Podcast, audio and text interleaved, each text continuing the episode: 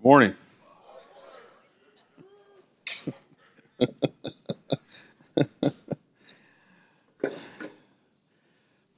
still, still working off that uh, Christmas and New Year's stuff, huh? Yeah.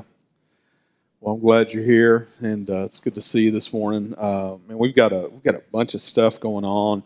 Uh, I just want to mention a couple things before I jump into this. Uh, several new things happening. Uh, we've got uh, uh, a ministry, a new ministry that's looking to start. Uh, they're going to kind of have a brainstorming thing next Sunday after the second service, and I think they're going to have a little lunch and stuff too. But that's for the disability ministry. and Josh and Dusty, you know, many of you know Josh and Dusty, and they shared many weeks ago, and they, uh, well, a couple, a few months ago, and they are going to be helping to lead that. And so, if you're interested in being a part of that, I highly recommend signing up for that. Like they need to know how many people for food and all that kind of stuff. So get on the app and do the thing. If you don't know how to do that, catch them, catch them out there at the end. I know Ben will probably make mention of that. Uh, we've got a bunch of classes coming up. Uh, uh, all of our intro classes, volunteer orientation, new classes that we've never had before, new ladies Bible study starting this week, grief share class starting next week. I know he'll talk about all that, but uh, uh, anyway, just uh, a lot of new stuff for a new year. And uh, as they say, new year, uh, new me. And today we're going to talk about a new calling.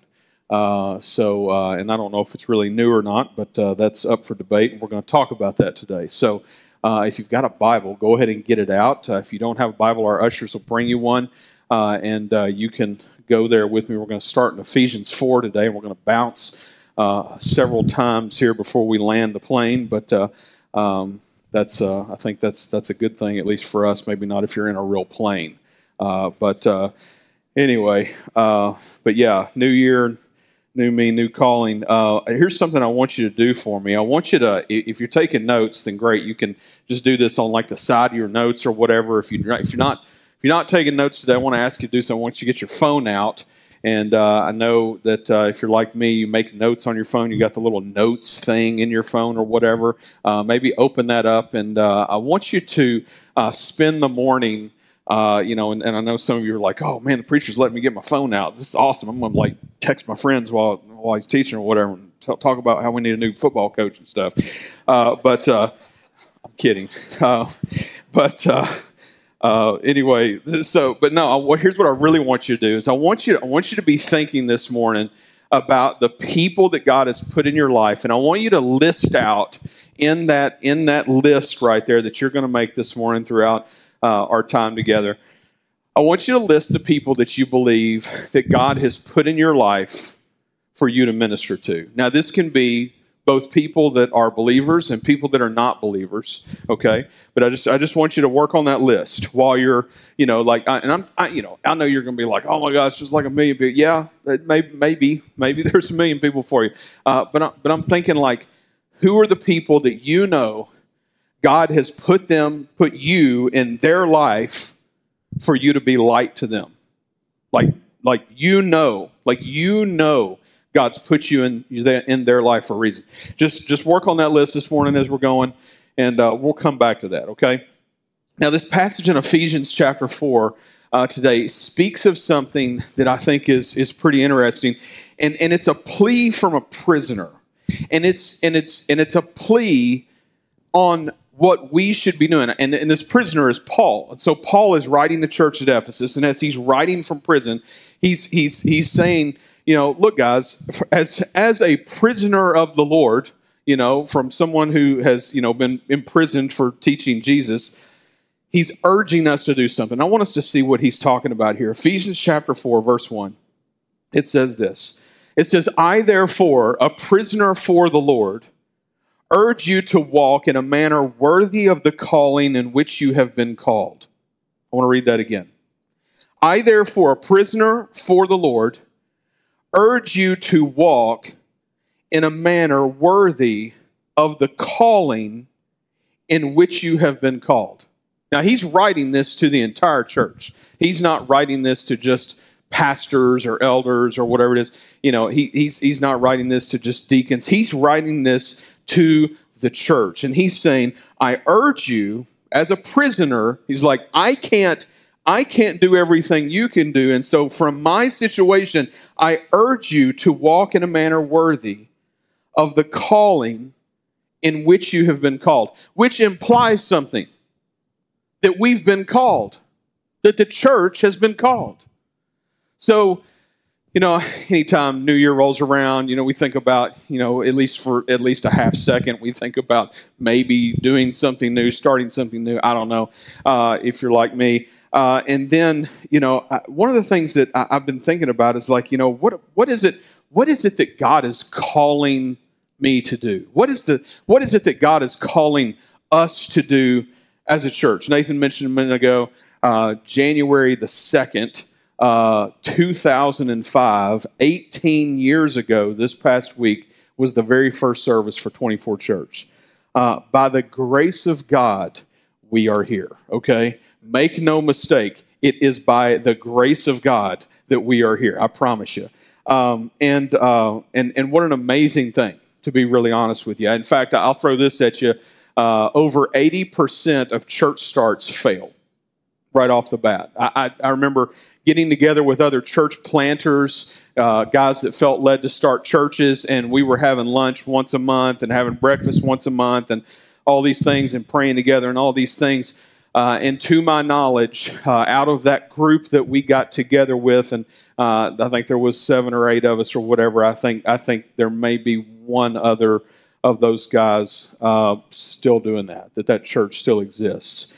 Uh, not not an easy thing. The Lord has been so so gracious to us, folks. I mean, so gracious to us. Um, this passage is a reminder of our calling and how we are supposed to walk he says, I urge you in a manner uh, to walk in a manner worthy of the calling in which you have been called. He's already assuming that you know the calling. We'll get to that in a little bit. He's assuming that you know the calling in which you've been called. Now he's going to give to us how we should walk. What does that look like for us to walk? And it says in verse 2, it says, with all humility. And if you if this is your Bible or you've got a way to underline on your phone, if you're looking at scripture that way or whatever, I might recommend that you underline or highlight some of these words with all humility and gentleness, with patience, bearing with one another in love, eager to maintain the unity of the Spirit in the bond of peace. So, right there, we have this, this couple of verses, verse 2 and 3, that that Paul gives us what it looks like for us to walk in a manner worthy of the calling in which we have been called humility, gentleness, patience, bearing with one another in love, eager to maintain the unity of the Spirit in the bond of peace. I know a lot of people, and I've seen people over the years who, and I've, and I've been one of those people, by the way, that over the years, because we're all sinners, uh, that have fallen away from these things but yet call themselves a Christian, right? You know, but the truth is is that our calling as a believer is that this is the way in which we should walk. And again, he's speaking to the church and I can only imagine the things that that early church was going through during that time that in the midst of all of that, Paul would be writing this as this prisoner for the Lord, and he's urging them, I can't, I can't be there with you, but I am urging that this is the way that you should walk. This is the way you should live. Humility, gentleness, patience, bearing with one another in love, eager to maintain the unity of the Spirit and the bond of peace. We could spend a lot of time just on those things, and I've done that before in other messages. But today I want to keep moving on. We've got those things. Those are things for us to dwell on. Those are things for maybe you to pray about. If you want to take a note of, hey, I'm going to come back and pray about this over this week or whatever, great. Do that. Verse 4, it goes on. It says, There is one body and one spirit, just as you were called to the one hope that belongs to your call. One Lord, one faith, one baptism, one God and Father of all who is over all and through all and in all, but grace has been given to each one of us according to the measure of Christ's gift. So he continues on, and he's, I mean, you know, he's what he's doing is he's hammering this unity piece. He's like, he's like, you, the church, I'm, I'm over here in the prison and you get to be there with the church. I don't want to hear about you guys quarreling.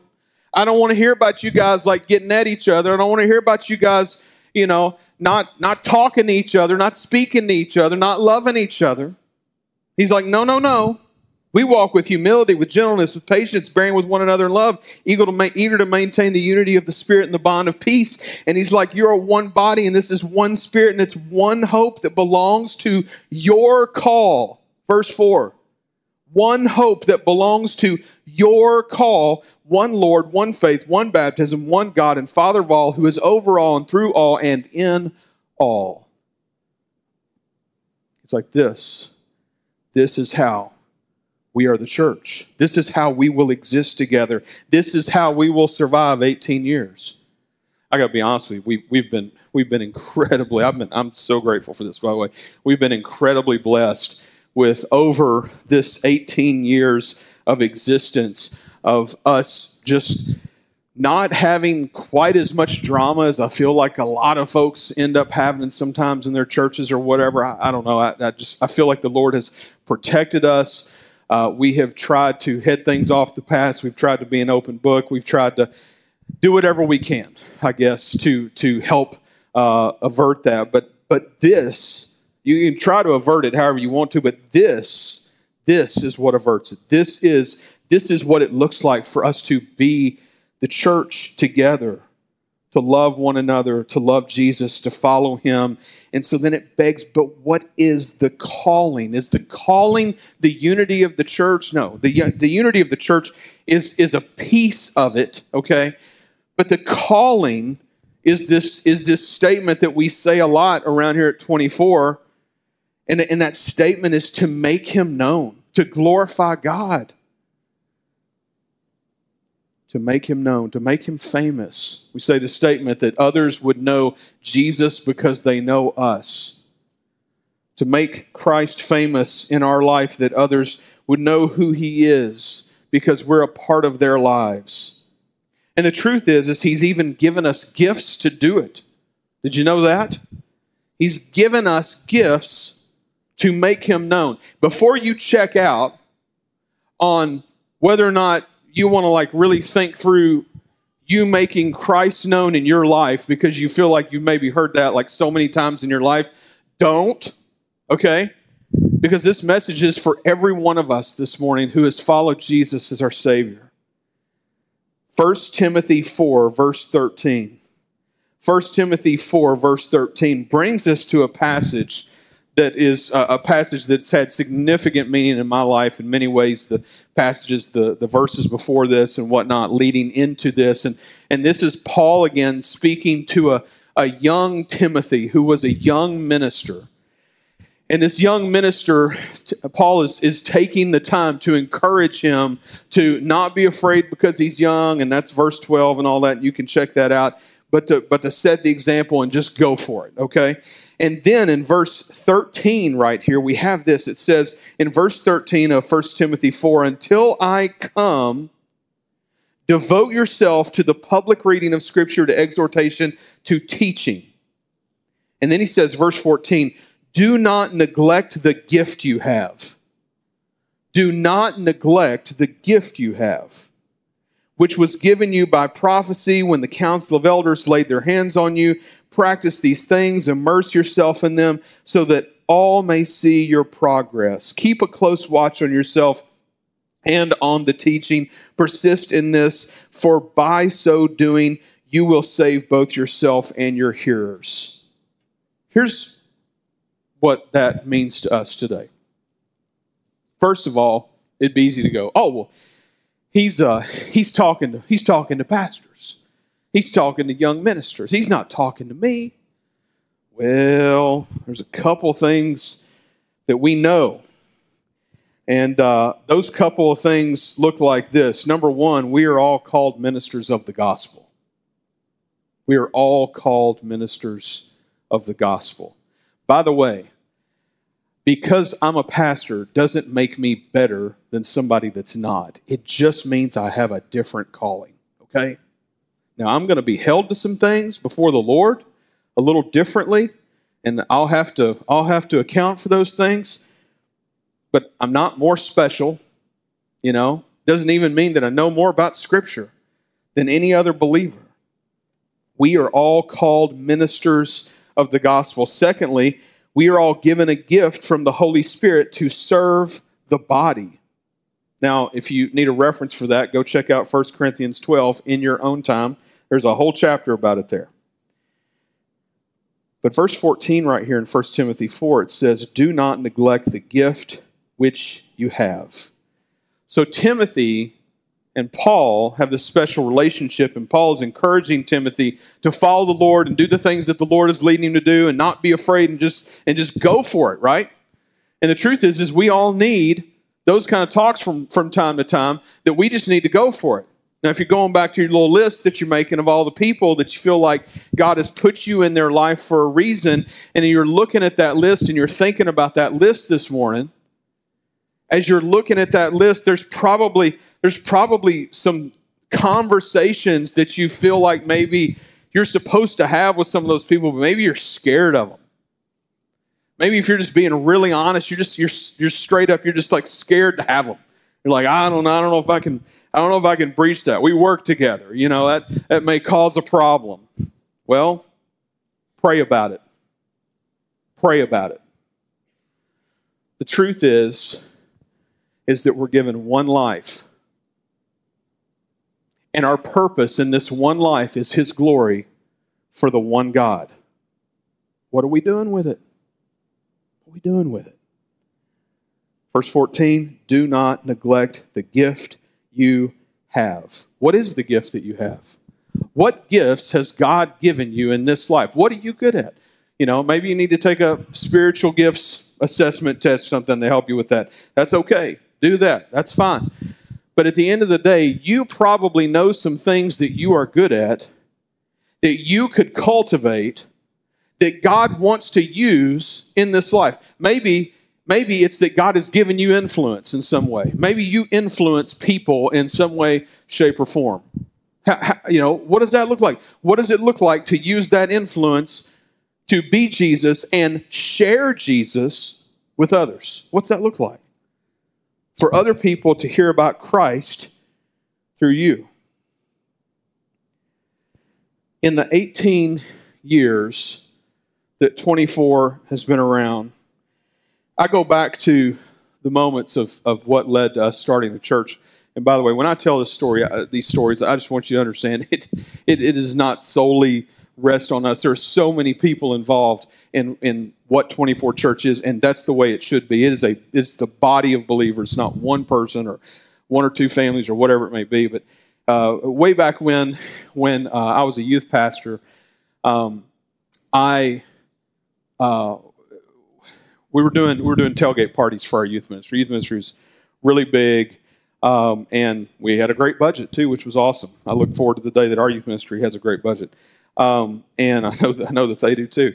Uh, but we were doing tailgate parties every home football game. We'd do a tailgate party, and we would we would actually print up the football schedule for the school, and it would have like a little advertisement for the student ministry on it, and all this kind of stuff, and and uh, we would give those things out. But we would literally literally every home football game just give away free food, and so we'd have grills and you know all this kind of stuff and uh, you know, when I when I I'd love to say that I came up with that idea. I did not.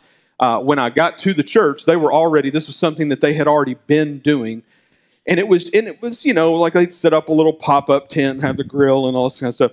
And I just kind of looked at it and was like, well, how could we make it better? You know, can we like can I like turn the screws on this thing?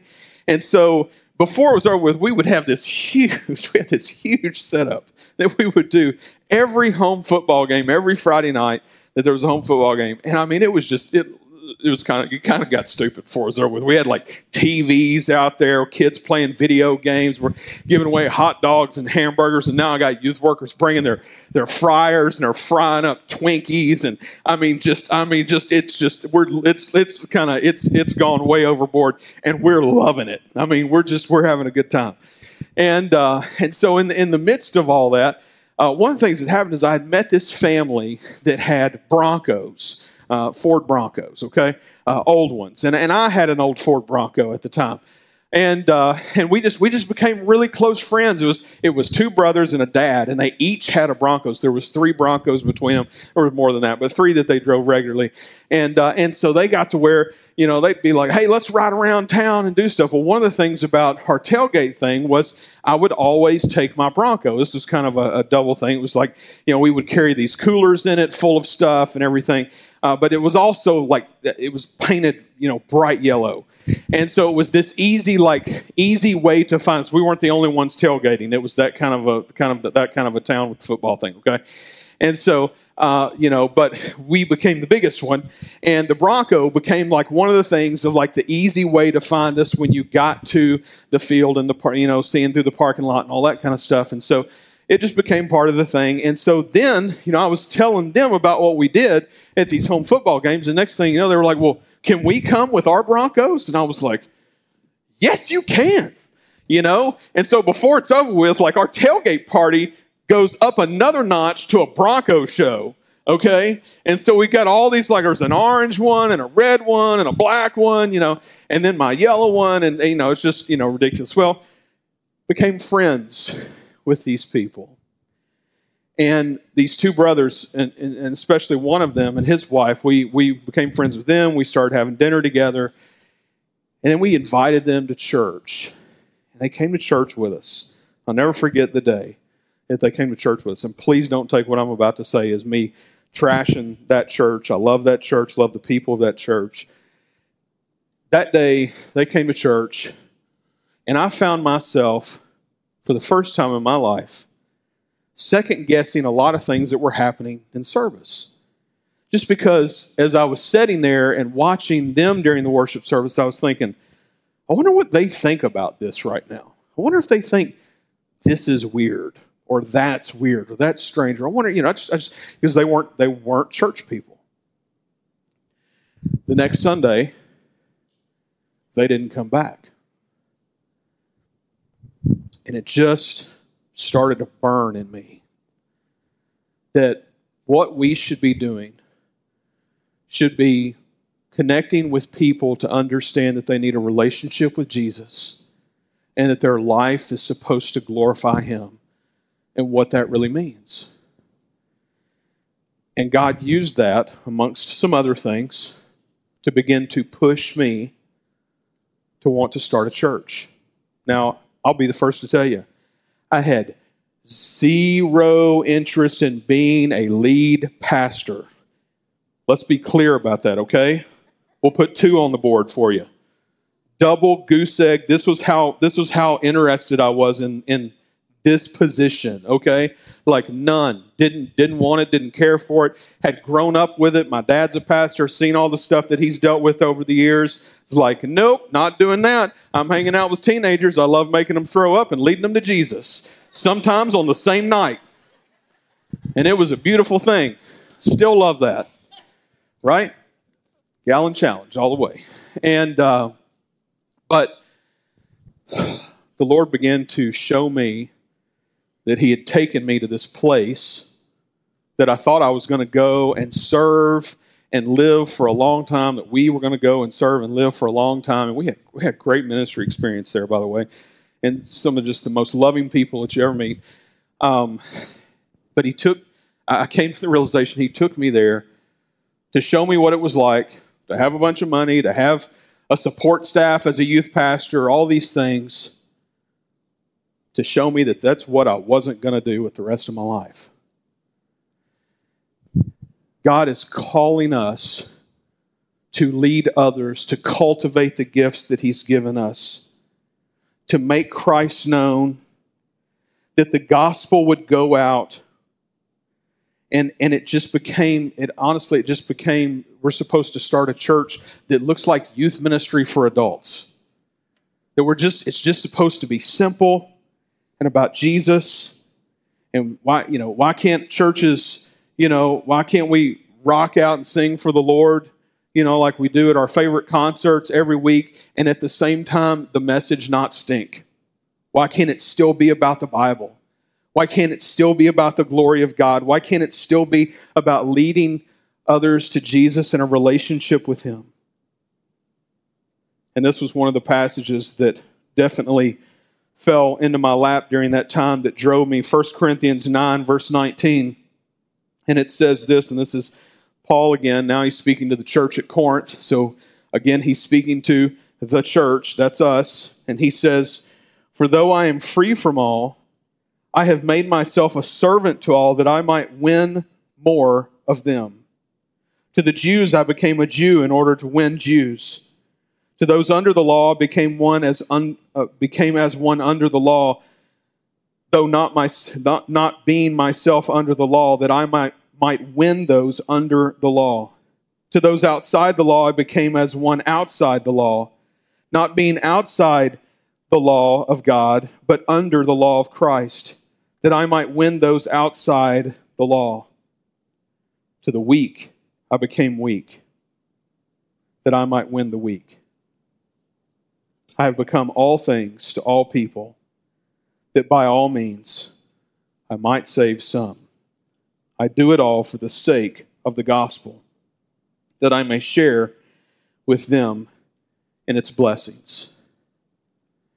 If those verses don't drive these things that we feel like God is leading us to do disability ministry, adoption and foster care, uh, the Hope Center, a bus ministry.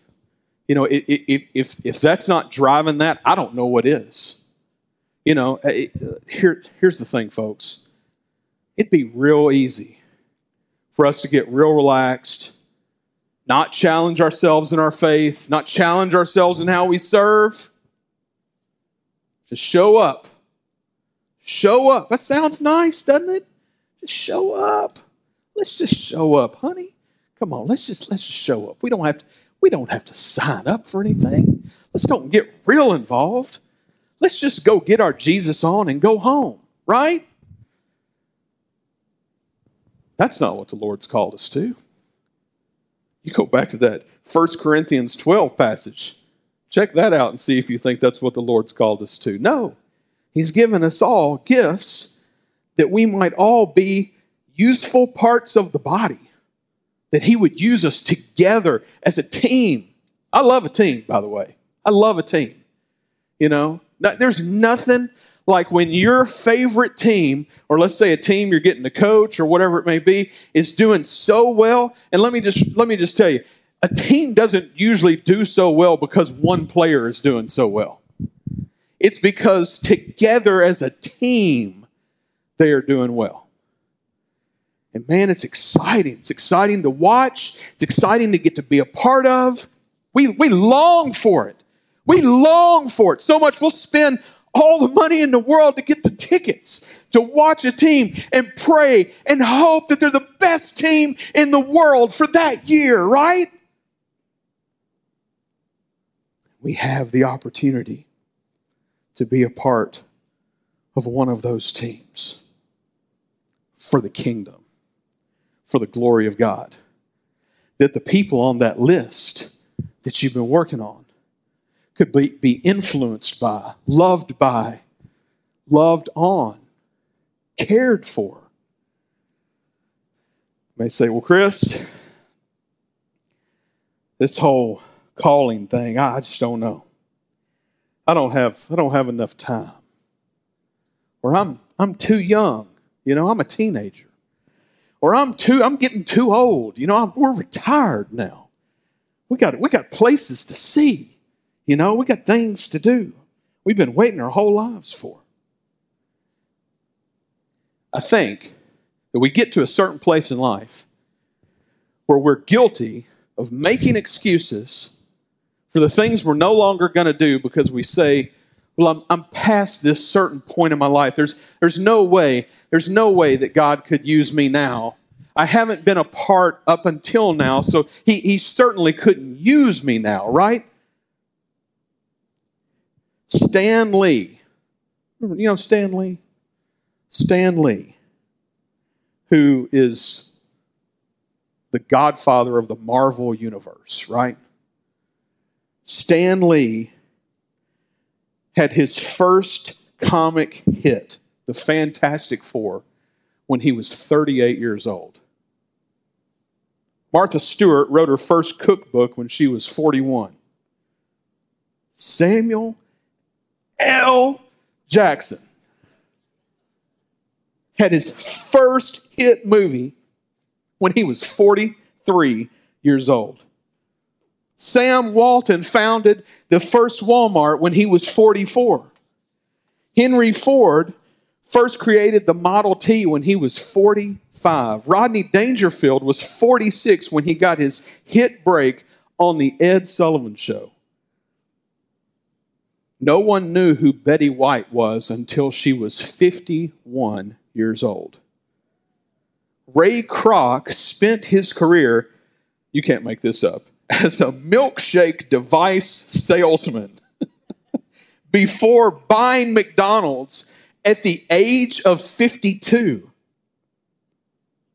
Laura Ingalls Wilder started publishing the Little House books when she was 65. Colonel Sanders was 62 when he franchised KFC. Stop thinking you don't have time to make an impact. That's a lie. You have an unbelievable amount of time to get out, to serve big, to leave a legacy. Not only do you have time, you probably have a bunch of it and the question is, what are you going to do with it to make sure you don't waste it? Should you change jobs? Should you start something? What gift should you be cultivating to be used for the kingdom of God? Where do you have the most influence? What are you going to do with that influence? The question, if I dare ask, that I used to ask myself all the time and I need to start asking myself again where, how can I do the most damage for the kingdom of God? Where and how will God be most glorified in me and that I can make him known? Start now. If you need an excuse, we just started a new year. Start now, start small, and see what happens if you're faithful over the long haul. By the way, volunteer orientation is on the 29th of this month. Who has God put in your life for you to share Jesus with, to be Jesus to? We spent the last month talking about Jesus coming to be light into the world. But then he went back to be with the Father. So then, how is his light shined on his behalf when he's not here physically? He's called us to be a light. You, me, light, missionaries. You want to know what I used to ask people when we were first starting 24 Church? Used to ask people, maybe I should start asking people this again. If God is leading you to be a missionary to this community, we would love to have you come be a missionary with us at 24 Church.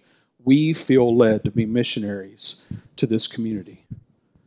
And that's why we can't ignore the problems going on in our community. That's the reason why we have to pay attention and we have to be proactive in helping people in those things. Matthew 5, verse 14 says, You are the light of the world. A city set on a hill cannot be hidden.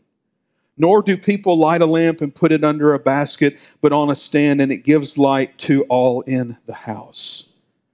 In the same way, let your light shine before others, so that they may see your good works and give glory to your Father who is in heaven. I'll read it again. Let your light shine before others, so that they may see your good works and give glory to the Father who is in heaven. We are to live that others see God's work through our lives. Who has God put in your life for you to be a light to? How's that list going? You got some folks on there that don't know Jesus? Probably got some folks on there that do. That's I think I think both is great. We as the body are called to love one another, care for one another, encourage one another. What would it look like for you today to decide for the rest of this year that once a week you're going to go through that list and you're going to check on every one of those people. What's it look like? Text message, phone call. I know people don't make phone calls anymore. I think phone calls are pretty meaningful. It shocks people when I call them and they visited our church.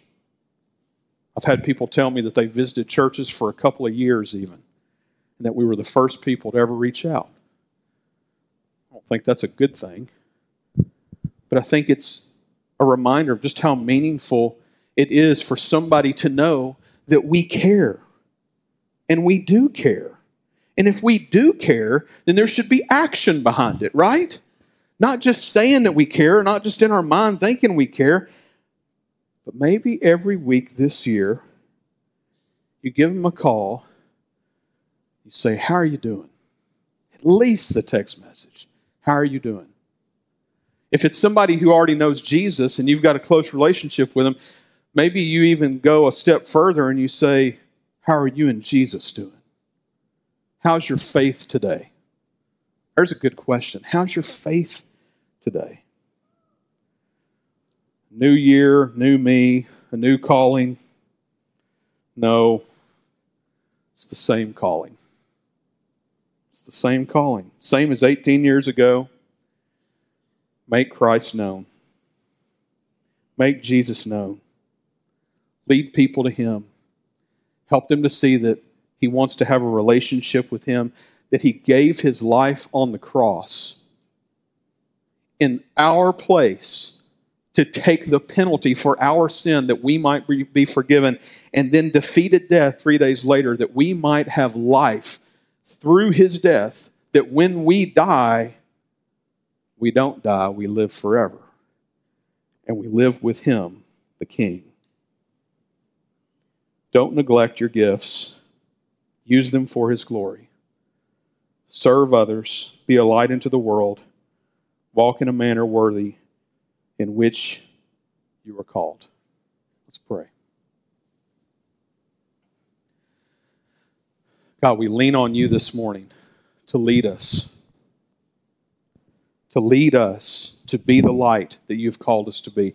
Lord, some of us feel like right now, if we're just real honest, we feel like we need somebody to be a light to us. We need somebody to love on us, to care for us. God, I pray that you would help us to overcome those feelings and fulfill the call that you have given on our lives.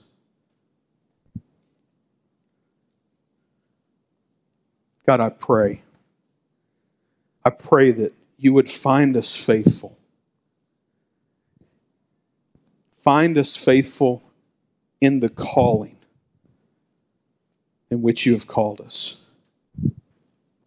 God, I pray that right now that we would turn to those lists that we made. And God, I want to give us just a moment for us to just each individually pray over the people on those lists right now. God, in this moment right now, we come to you and we lift up these names.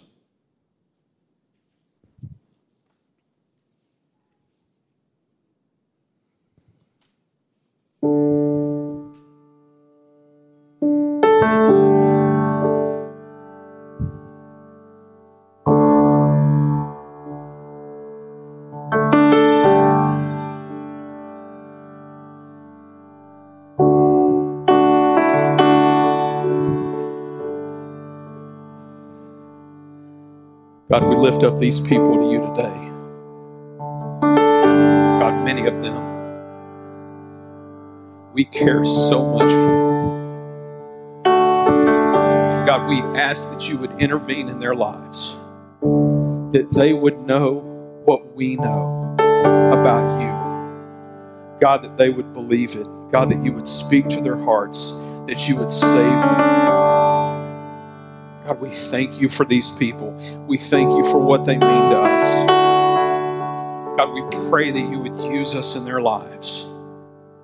Lord, that they would know your love, not our love, they would know your unconditional love and use us to be light in their lives. God, thank you for bringing light to the world and calling us in turn to be light into the world, Lord. Use us for your glory, use us for your kingdom. God, for anyone that's here right now that's not trusted and believed in you to be their Savior, God, I pray that today that they would believe. We ask all this in your Son's name.